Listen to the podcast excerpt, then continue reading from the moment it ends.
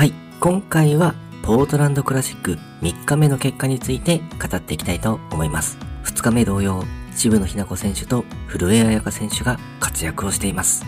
まずは注目となる渋野日向子選手についてですが、66の6アンダーで通算12アンダー4位タイとなっています。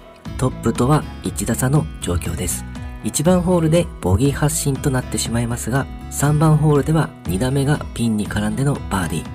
5番ホールパー5でバーディー。6番ホールではベタピンでバーディー。7番ホールパー5では2オンで楽々バーディーと3連続で決めてきます。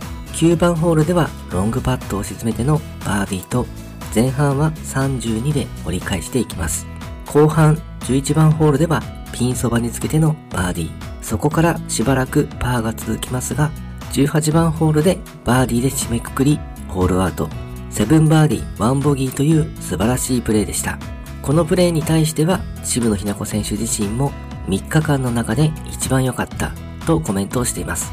ムービングサタデー、チャンスをしっかりと決めて一気に上位に駆け上がってきました。パンオン率も77%とアイアンショットの感覚もつかめてきている感じでしょうか。最終日優勝をつかめる絶好の位置にいますね。本人ももっといい内容のゴルフができるようにと最終日に向けて意気込みを語っていました。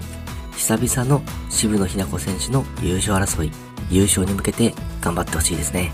ちなみに3日目は上原彩子選手と同組だったのですが、上原彩子選手が2番ホールパー3でホールインワンを出しました。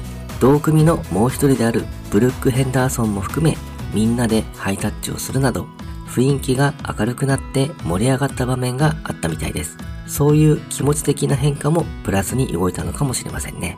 ちなみに上原彩子選手はスコアを2つ落として通算4アンダーでプレーを終えています。そして古江彩佳選手についてですが、67の5アンダーで通算13アンダー、トップタイとなっています。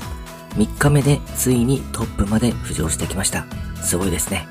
1番ホールからロングパットを沈めてバーディー発進となり、5番ホールは3打目がピンに絡んでのバーディー。6番ホール、7番ホールではロングパットを決めて3連続バーディーとなり、前半は32で折り返していきます。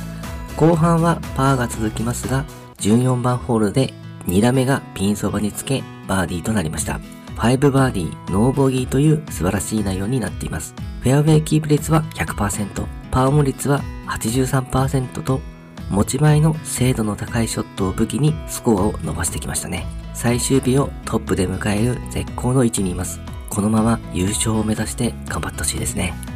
はい、今回はポートランドクラシック3日目の結果について語ってみました。